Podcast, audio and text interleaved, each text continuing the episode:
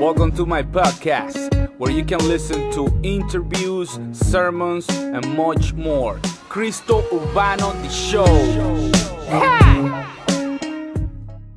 Hello, everybody. Welcome to another episode of Cristo Urbano, the show.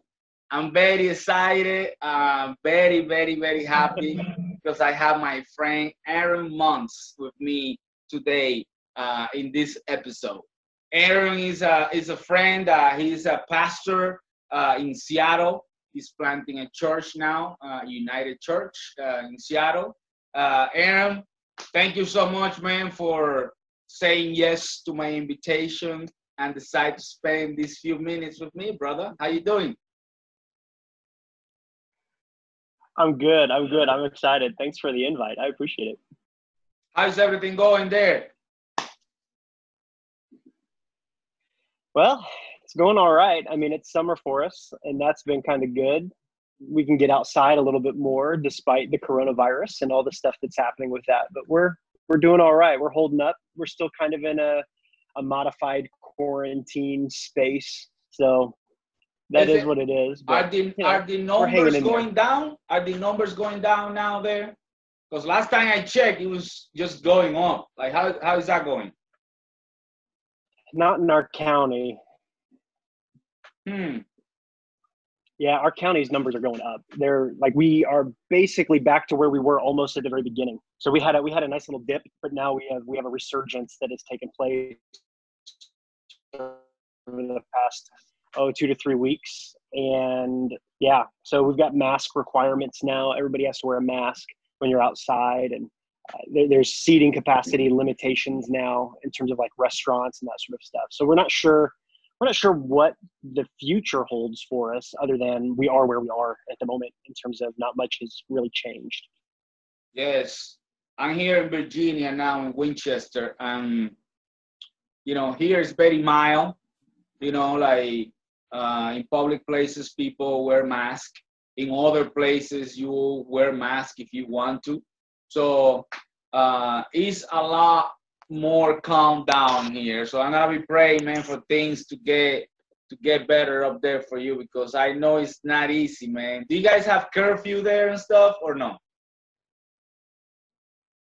Say that again. Do you guys have curfew there or no?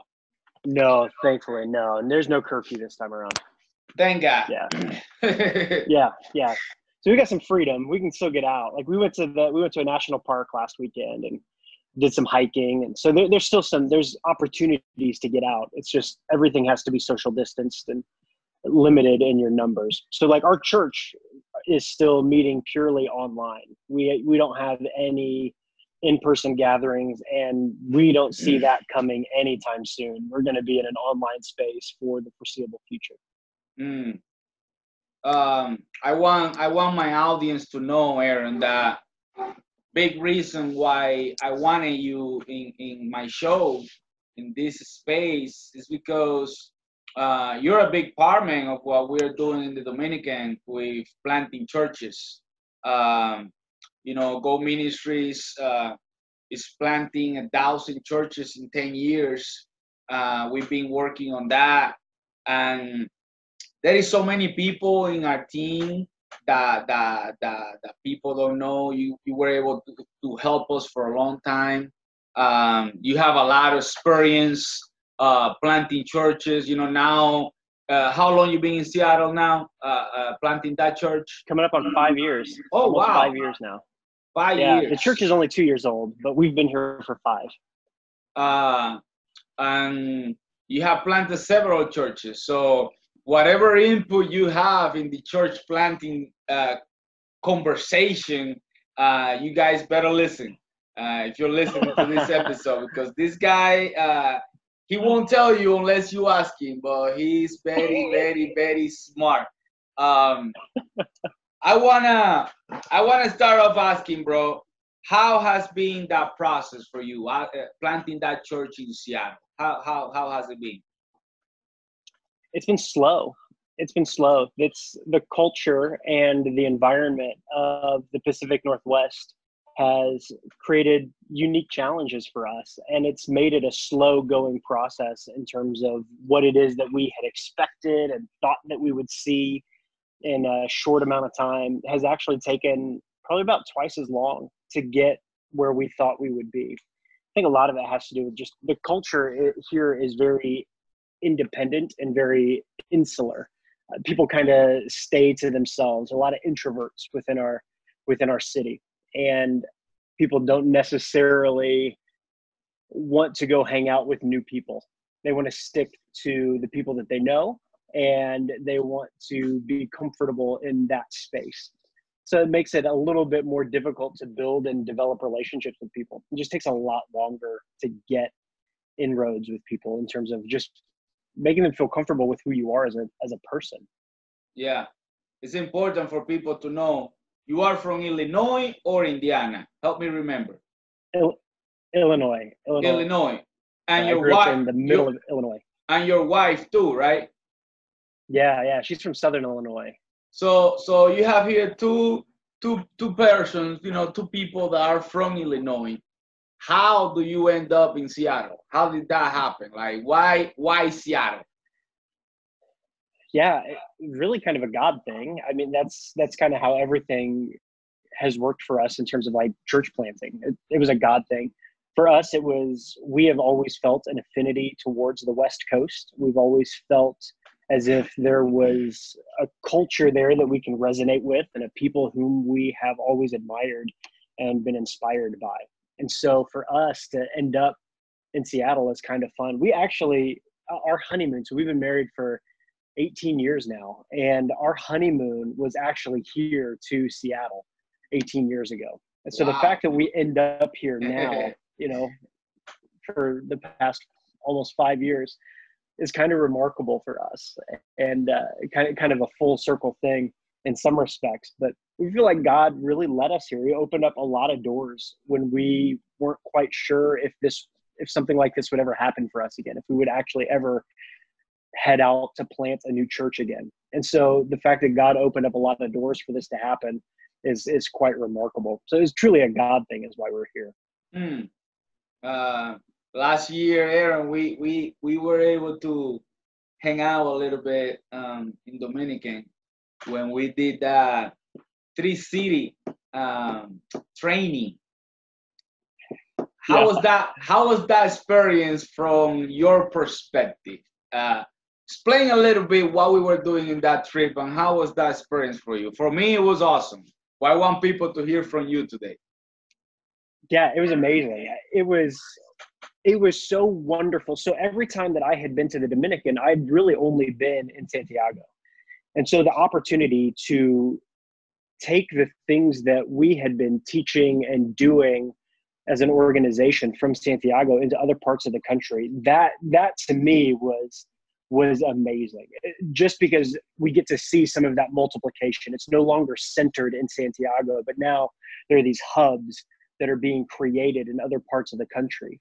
So for me, that immediately that was the most exciting part of it was to see this multiplication effort begin to happen in other parts of the country. Uh, To the the drive was amazing and beautiful. Getting able to see different parts of the country, even though And John long. was driving, it was wonderful. Oh, it was so long. Oh my goodness, it was so long, so long and hot. Oh, it was so hot. I mean, the Pacific Northwest, it doesn't get very hot here. So when I come down to the Dominican, like, oh my goodness, it's so hot. but like we get up to 80 degrees, right? Like 80 degrees. And in October, I think we were there, it was like 100. I'm like, oh, I was just a mess of sweat. Um, but it was it was beautiful like just to just, to go down to the bateyes and learn and and hear the story of how those communities have been formed and developed and also to see what god is doing in those spaces. It was really beautiful to actually get to lay eyes on what god has been doing in the pastors and in the people in those communities to see uh, pastor william like just light up as he shared stories of life change uh, of the people within his congregation and the people within his community of how jesus has really been working in and through their lives has been absolutely amazing and beautiful. So I'm super excited to be a part of. I was super excited to be a part of a trip like that, to where we actually got to see people in their contexts, sharing the stories of what it is that God is doing in those spaces.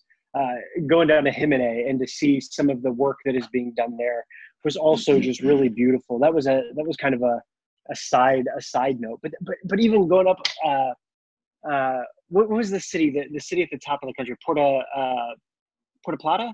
Puerto Plata, Puerto right? Plata, yeah. Yeah, yeah. To go to go up to Puerto Plata and see all of the people that showed up and was like, "Hey, we need to see what this is all about."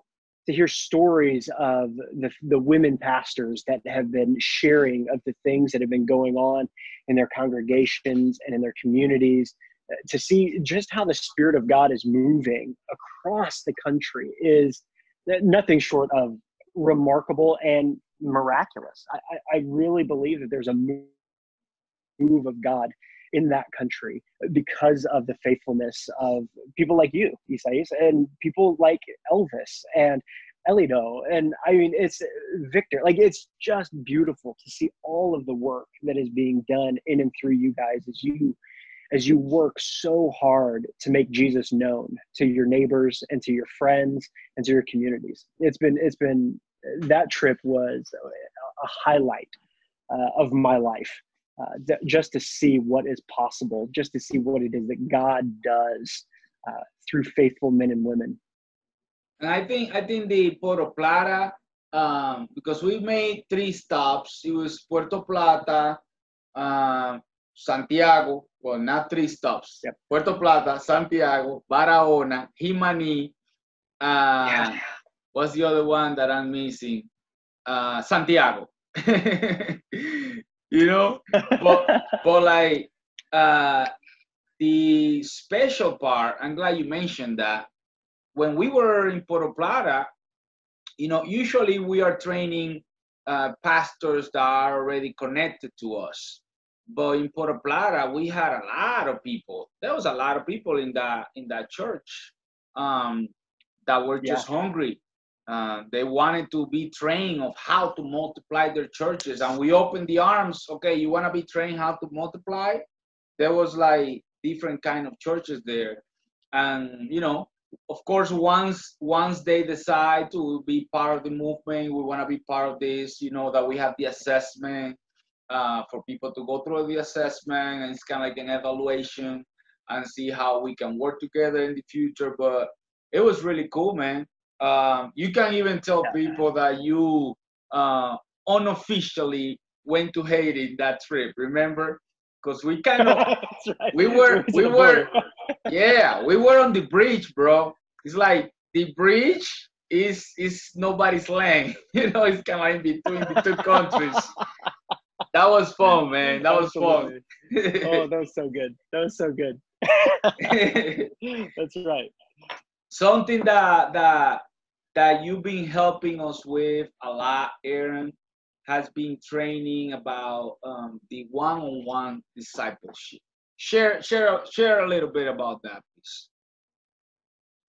Yeah, I believe that there's a lot of power in one-on-one discipleship of actually spending time with someone and investing in them deeply, uh, and not just not just one person, but but doing it with multiple people. Find your three find your find your find your 12 that you can actually sit with and spend time investing deeply into them in a one-on-one sort of relationship. I, I really believe that that's where life transformation takes place. Uh, we're, we're not meant to be consumers of the gospel. We're, we're not supposed to be people that just sit and, and watch it take place in a church on a stage and what we catch through a sermon what we catch through the worship what whatever happens in that space is all there is that, that what God wants to do is actually drill down deep into our heart. He wants to drill deep down into our mind and into our soul and really form us into the likeness of Jesus. And there's a lot of times that there are questions or thoughts or issues that we wrestle with that that we're not going to hear on a Sunday morning. And when you sit in that space, that one on one space with someone, and you can bring up those questions, you can ask those things. And that person that's sitting with you, they may not know the answer. and it's not really honestly their role is to be the answer giver their their role is to help you figure out what that answer is to be that partner that walks alongside of you if you've got questions about who jesus is about who god is about how they work in your life that's that's what one-on-one discipleship is for. Uh, how, how to become more and more like jesus in our everyday life to pay attention to how god continues to speak to us. I, that's that's something that I, I truly believe at the depths of my being at the very core of me is that god is still speaking to us god is still speaking to us. Just because the bible just because we have the bible doesn't mean that god through his spirit is not still communicating to us and drawing us with this beautiful song closer and closer to his heart. Like that is happening on the regular. And sometimes sometimes we need someone alongside of us. I, I would actually say more than sometimes but all the time. We need somebody walking alongside of us in this journey that kind of helps us hear better what that voice of God is saying in our life and how we then can follow hard after him and, and get closer and closer to the heart of Jesus in the midst of this all. If if if we don't end up at the end of our lives looking more like Jesus than we did when we started, then we failed. Like we failed. We're not being discipled well. And that's what that's what life is all about. Like as people ask, like, what is the meaning of life? The meaning of life is to look more and more like Jesus, to love more and more like Jesus, to have love, joy, peace, patience, kindness goodness, gentleness, faithfulness, self control, like Jesus did. To have all of those elements on display exponentially greater than what it was when we started. That's that's discipleship. That's the meaning of life is to be transformed into that likeness and image of give Jesus. Me an example, give me an example, Aaron, of uh, you know of a person that walks because because we know a lot of people in leadership that walk through life alone. Um, give us an example of somebody who is a leader walks in life alone versus somebody who is a leader and has somebody to be uh, transparent with. What are the pros and cons of that? Yeah I, if if you walk if you walk alone there, there's an old african proverb that says if you want to go if you want to go fast go alone. But if you want to go far go together. If you want to go fast go alone. I think that is that is the epitome of independent leadership of someone who doesn't have someone walking along they may they may come out of the gates storming. They may go super super fast but they're going to burn out in the end. Like they're going to be exhausted. They're going to be tired. They're going to be self-involved. They're they're not going to know how to interact well with other people. They're just going to be their own person. Everything that they think is right is right because they don't have anybody else walking alongside of them actually and, and that's that. not the model that jesus showed us. You know it's right exactly yeah but if you have somebody with you if you have that other person that walks through life with you and you might have multiple people i've had multiple people in my life be that discipler that person that is with me every step of the way somebody that just speaks into my life over and over and over again. Like eh, there are multiple people that have done that for me. And as they continue to speak, I listen. I hear good things. I, I become more attuned to not only who I am, but who God has made me to be. I become more attuned to not only uh, what where my faults lie, but where the good things that God is working in my life are as well. And through that, I get to rub off some of the hard edges like we work together to to to find those spaces where I'm becoming more and more like Jesus in my everyday life. And my hope, and I, I think this is actually really true, is I look more like Jesus today than I did yesterday. And I look more like Jesus yesterday than I did 10 months ago, than I did three years ago, than I did five years ago. I, I, that that is the progress. And there are certainly days that that I fail, that I flop, that I don't look like Jesus at all but if i don't have somebody pointing out that to me, pointing that out to me that's alongside me like hey like you blew it right like hey you're not quite there you're not doing if i don't have somebody pointing that out to me in my life then then i'm going to drift off in a way into a into, into a non-Jesus type of lifestyle. And that I took I took so many I took so many notes, Aaron, when you talk about that. It was so good. And I've been trying to apply it, you know, uh, with some friends and some mentors that I have. Um, you know, it's it's biblical, bro. You know, just yeah. getting advice from different people help you get a better perspective in your decision making you know but the problem that we have is that so many times we we want to get advice from from friends that we know that are going to say what we want to hear and that's if you're doing that you're missing the point you know like Yeah. you just got to have uh christ followers god fearing people that are gonna draw the best out of you you know and and, and we we have to praise for god to give us discernment on that. Uh, when you were teaching that class man i took so many notes. I have so many people from from from our church that were blessed by it that they loved it. We we did a we did a we studied a book after that uh, the the four chairs of discipleship it was really really good um, That's awesome. for those people who are listening, Aaron, is there a book that that that goes more in depth about the one-on-one discipleship that you will point people to if they want to study it? Oh man, that's a good question. I The think if- Bible. If, there's a the Bible, yeah. the Bible is the number one, you know, like uh, Jesus spending time with his twelve, with his three, with his one. That's where that's where that idea comes from. But any books that you can know think of that talk about that. You know, there's a great book called The Great Omission by Dallas Willard. It's it's not an easy read. It's a it's basically a collection of essays. But if you spend time reading one of those essays every single week and just really work through the language because it's it's it's it's not the easiest read in the world but man is if it is not one of the most challenging reads on one-on-one discipleship and the need for it uh, th- probably the great omission would be the book that i would recommend for that. Not an easy read but it will certainly certainly challenge you well in in in the ways of jesus. That is That's- for sure. That's good. Um, and read it with somebody else. Yeah yeah because that's the point. That's true you know like doing it with somebody else that that helps tongues. you know yeah. uh, to go over ideas and stuff. Um i understand aaron that you also planted a church in san francisco. Is that right and Yeah, is, there, sure is there any other place that you planted church because you cho- you planted churches everywhere man san No, no, no, francisco that- in Seattle. That's it. Just two. so san just it. francisco was the first one right Yeah, that was the first one. for how We've long were you there Plant other churches.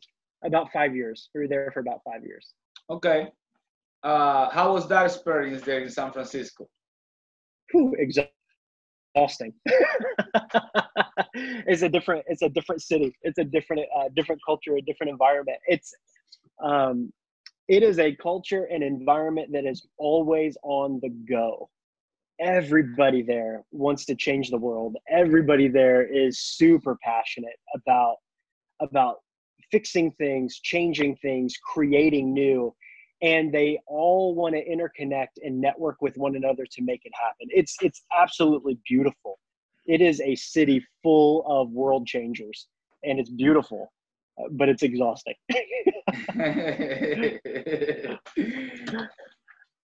People need to understand out there, you know, leaving leaving your home, leaving your your hometown, leaving your friends, your family to go to a city where you don't know anybody, uh, and plant a church from ground zero is not easy. Um, it's hard work.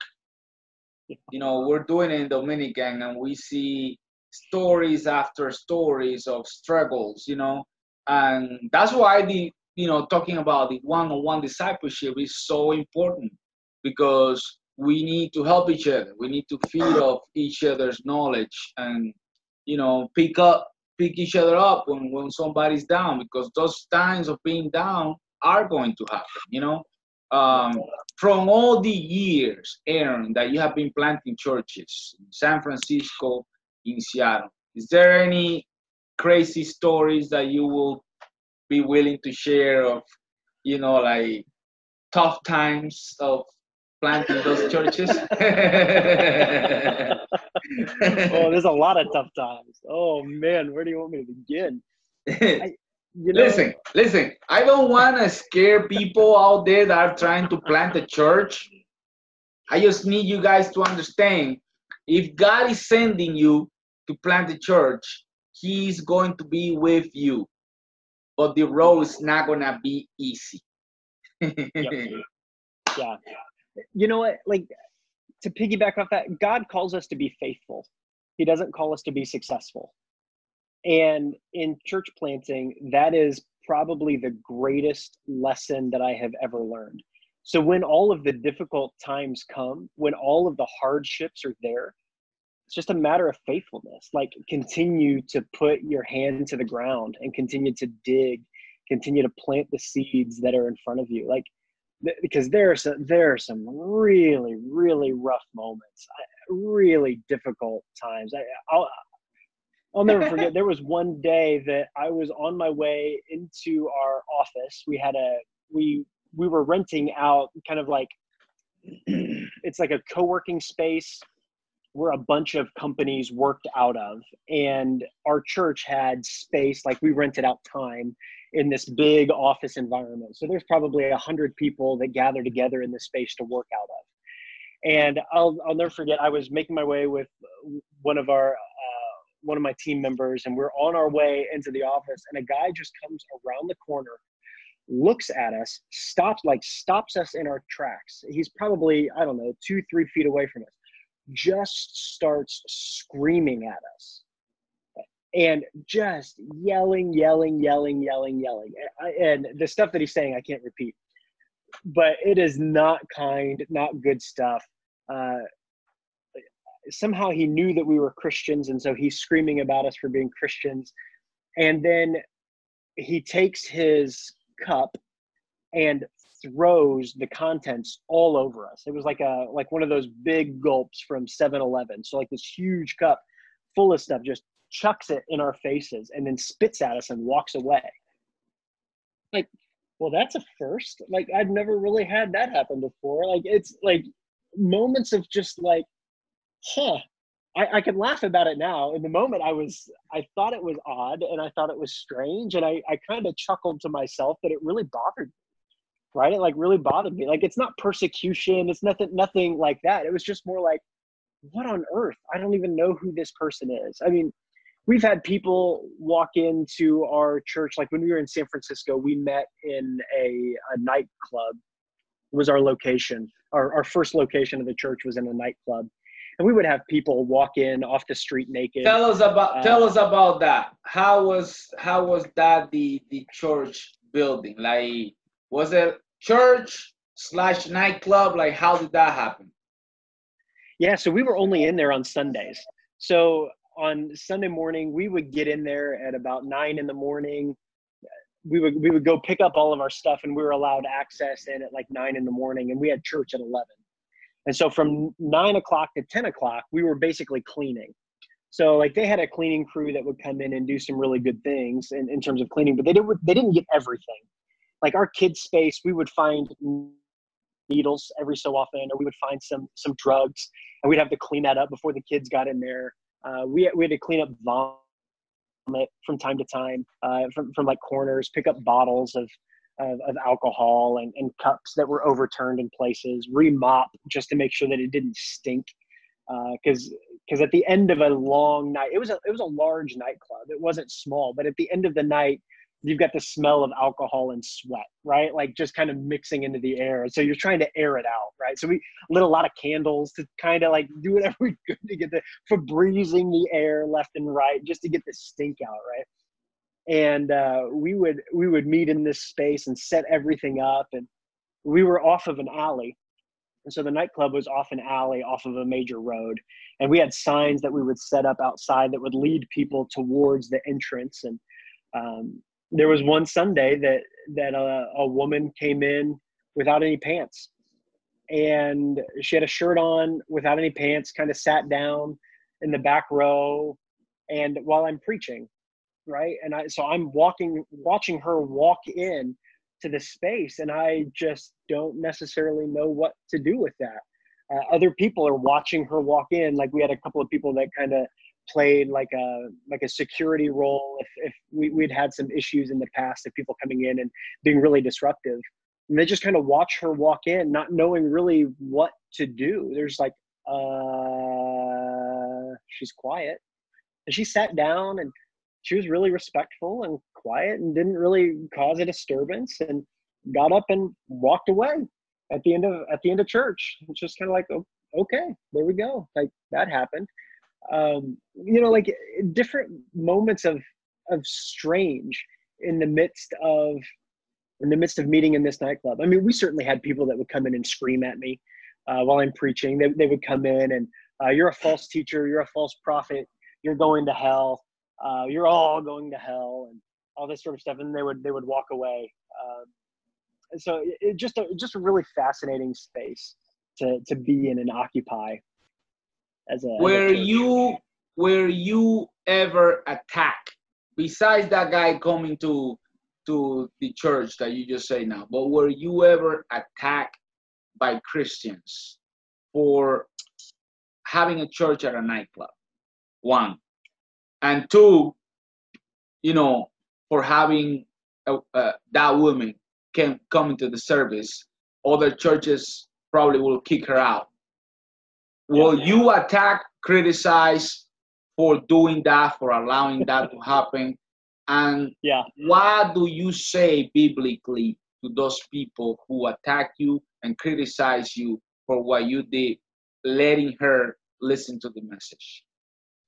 Oh, that's a good question. Yeah, we were attacked a lot. We were like Christians like Christians from established churches didn't necessarily understand what we were doing we were there had only been there had only been a couple of church plants that had happened in the past 10 to 20 years within the city of San Francisco when we were there. Uh, like we were, we were a fairly like church planting in San Francisco wasn't necessarily something that people were doing at the time. Now, now since then, there's been a lot, and that's been really beautiful. But I felt like we were really breaking up some hard ground in the midst of that, not just with the culture at large, but with the churches. And the churches themselves were like how can how, how can you be a christian and meet in a nightclub? How can you uh, how can you allow these sorts of people to come into your church? How can you be so welcoming to anybody and everybody that would just walk in off the street?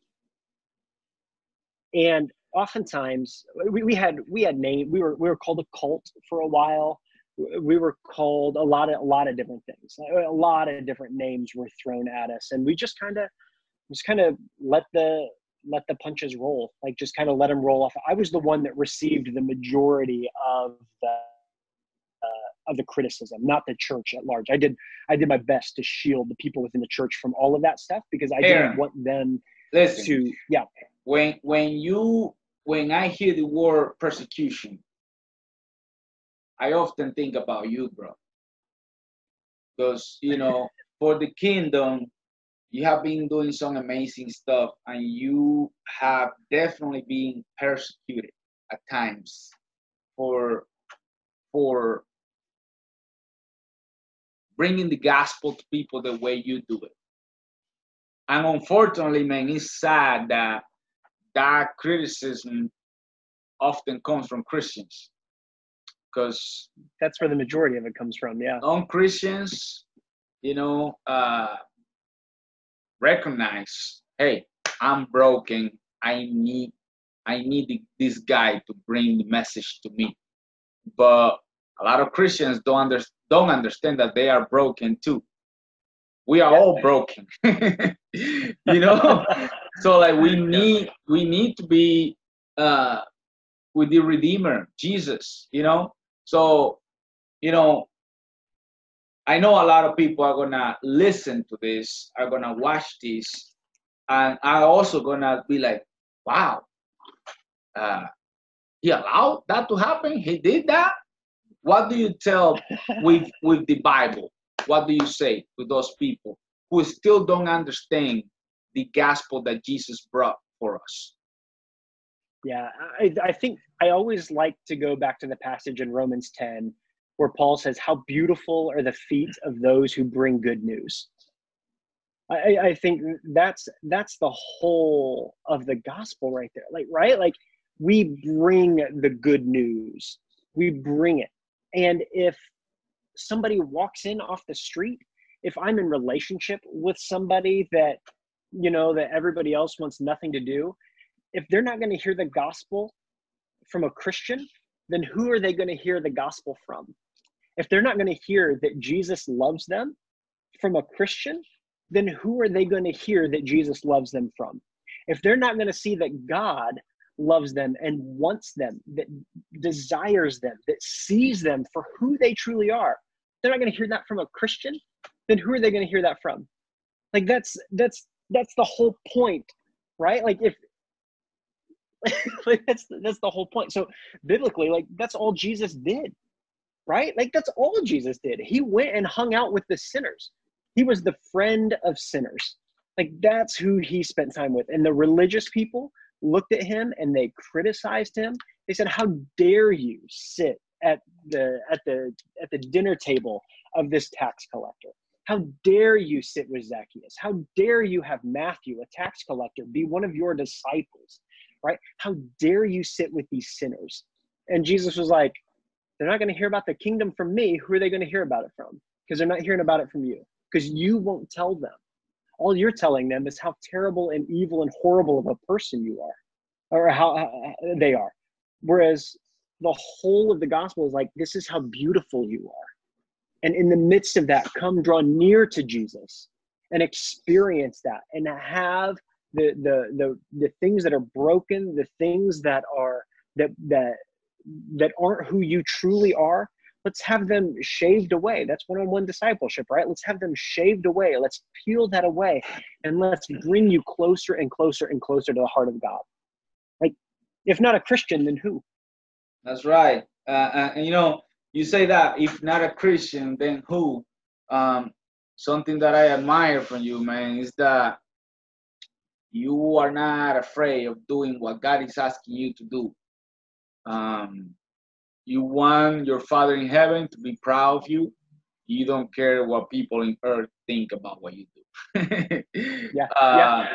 You know, right now, the United States have been in a lot of racial tension. It's a lot of tension going on. And Seattle has been in the forefront uh, of that. Um, and I seen you being part of those peaceful protests. Um, how has that experience been for you and for the people at your church? Yeah, it's been really it's been really beautiful. Like it's been really life-giving for me to be to be in those spaces and to just be a listener. Someone who is listening well to the voices and the stories of those who have been hurt, those who are uh, those who have experienced deep trauma and deep pain, it has been really life giving for me to sit in those spaces and to see how I've been complicit in that in my life, uh, to see how I have benefited from that in my life and throughout my life. It, it's also been really hard. It's really hard to be a part of protests, like to be in those spaces. Um, I usually go like I don't I don't wear clerical garb on the regular, right? Like a like a like a priest collar, that, that sort of stuff. Like like I don't I don't wear that on the regular, but I wear that into those spaces because that's what people recognize, right? Like that's how people recognize like, oh, there's a pastor here. Mm. That's different. That's unique. And oftentimes I hear people say, Thank you for being here. Thank you for listening. What do you think? What do you think that does to people's mind, though? To be like, oh wow, we have a, a pastor being part of this? Like, what do you think happens? I think oftentimes, as as a pastor, we get um, labeled, and for good or for bad, as representatives of God. Like that, we are these lone representatives of God. Now, we can argue whether that's true or not. I, I think it's true, but I think it's also true of every Christian. Every Christian is an ambassador, right? We are Christ's ambassadors. So it's true of everybody that's a Christian. But I think when they see a pastor with a collar, they see this representative of God. They're in that space. And for them, uh, oftentimes what I've heard people say is like, we didn't think God cared about this. We didn't know that God cared about us. And to me, like, that's the big win. I don't have to say anything. I don't have to preach. I don't have to I don't have to quote scripture. I don't have to do anything. I don't have to sing a worship song. I don't have to do anything. Just the show up. Just the little just thing the here. yep. Just the collar is enough. So it's the ministry of presence. Like that is that is what it is. It's the ministry of presence, of just being present. And if more Christians were a little bit more present in these spaces, I think people would recognize and realize just how much God loves them. That God is in on this too, that God too is a God of justice, that God cares about justice, that God wants and desires justice. It's written all over the pages of scripture. And and you had a little incident. One of those in one of those protests.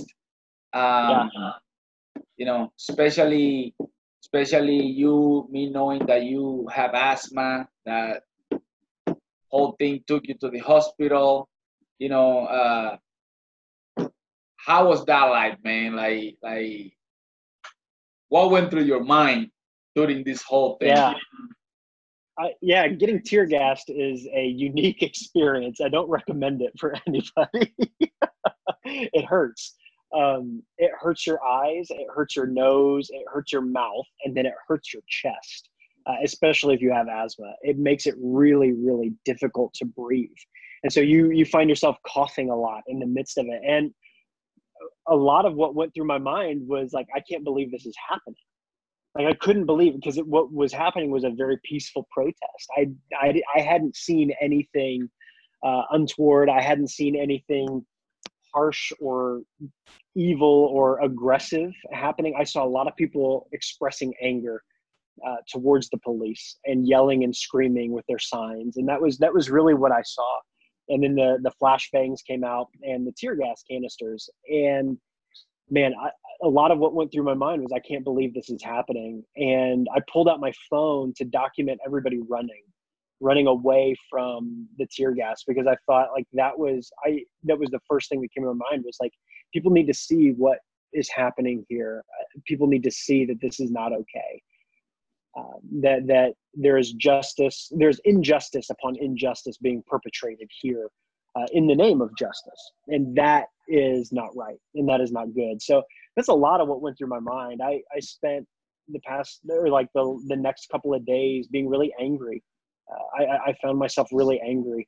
Uh, Ryan Ryan called me a couple of days later, and we talked it through. And man, if that wasn't one of the most healing and beautiful conversations that I've had, uh, just his presence with me in that space to to cry with me, to pray with me, man, that was like that's one-on-one discipleship too right? Like that we care for one another in those spaces of great pain and of great uh, of great need, and and he did that for me in that space. And man, that was one of the most beautiful, beautiful moments for me in the midst of that was to see that yes, something bad happened, but God is present, and God showed Himself to me present through Ryan in that space. It was it was remarkable. You are one of us, brother. You're one of us. You know, we we are one. You know, like we are with yeah. you.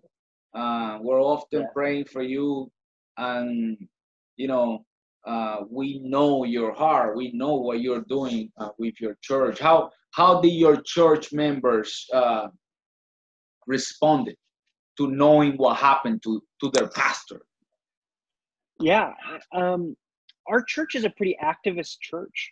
We have people that engage in protest on the regular against injustice, and we have people that are learning more about what it means to get to get involved and become activated as activists. So we've we've done some trainings. We've done a couple of nonviolent trainings. We've partnered with some uh, some churches and some organizations around the city to also offer more nonviolent uh, resistance trainings. how to how to prepare ourselves and how to really be um, how to be present in these spaces not only safely but in a way that that's that that kind of pricks the moral conscience of the state. Mm. like there there's that's that's really the whole purpose of protest is how can we prick the moral conscience of the state? And if we're if as christians we're not doing that then who's going to do that right? Like we have to be engaged and involved in these spaces and the church you know our church has really rallied around that. Uh, we have really begun to get involved in other ways um, not just not just through protests but also through uh, through policy. So we're beginning to write letters and petition our government leaders as a way of saying like hey we need to pay attention to these injustices. Here's some of the things that we believe are necessary to change to make our society a more just society. That's good man. Um yeah and we have to understand that you know we are a body.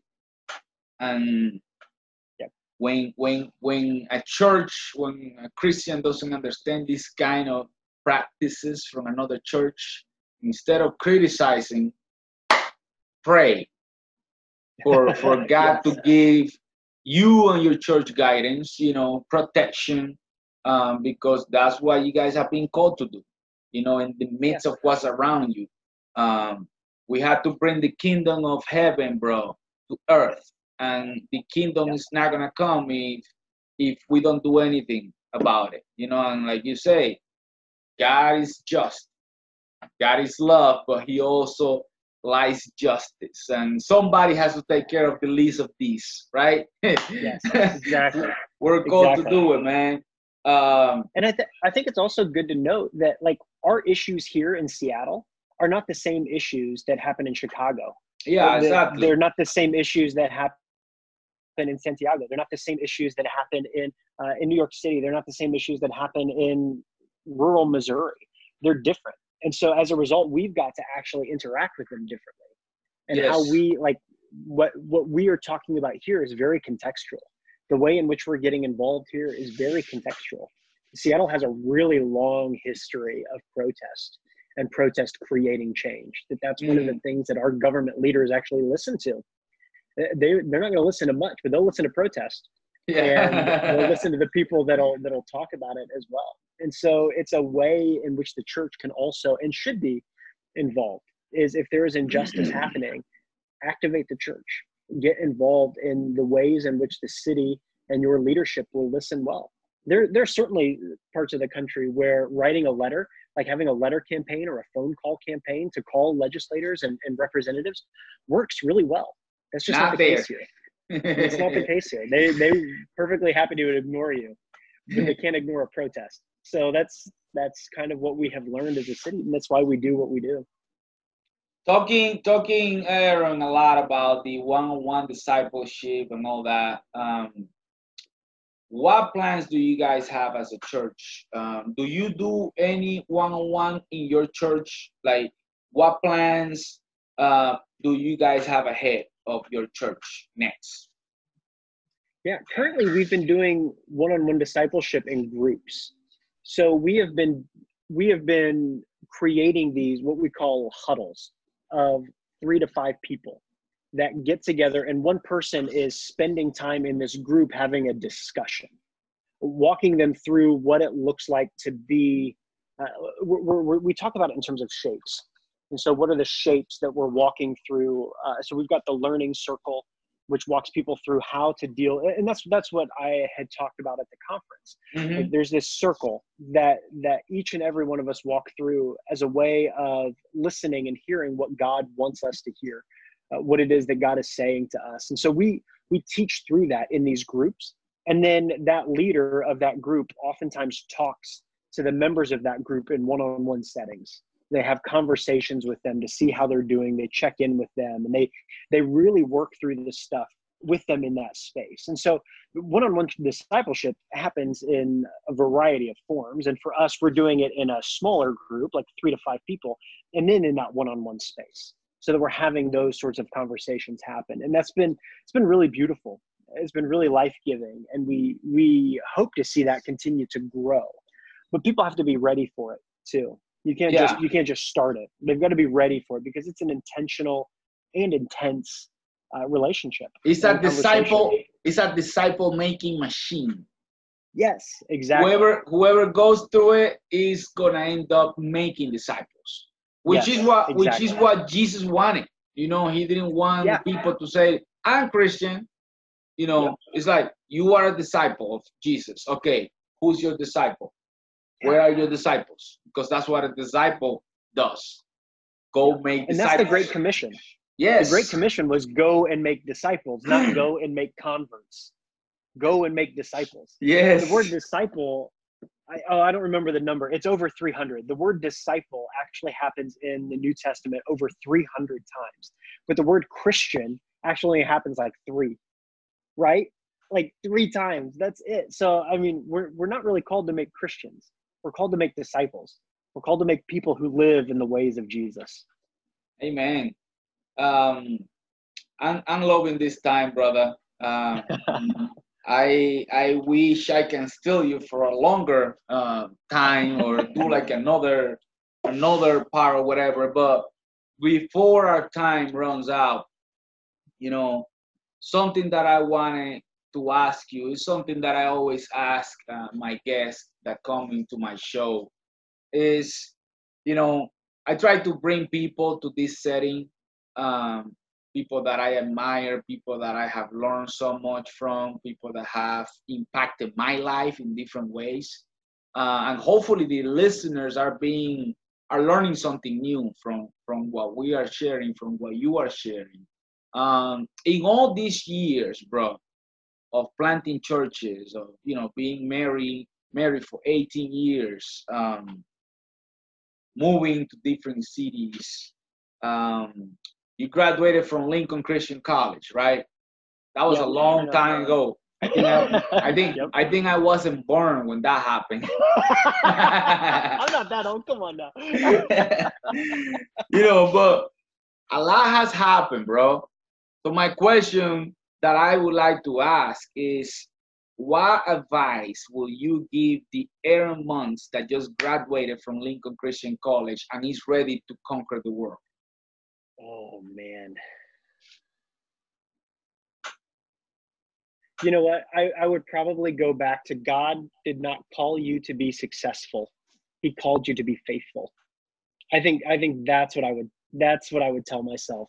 Because that that took a long time. That took a long time for me to learn. And I probably would have uh, saved myself a lot of pain and a lot of suffering if I would have known that before. If I had known that coming out of college, God did not call you to be successful. He called you to be faithful. That's what I'd tell myself. Bro, that's the quote of the week for me, man. I wish I I wish I could tell you who said that. I stole that from somebody. I don't know who I stole it from, but Wow. that's that's been a that's been a life altering statement for me. That's so deep, man. And it's like so simple, but it's so true. You know? I stole I stole this one right here from Nick Plasman.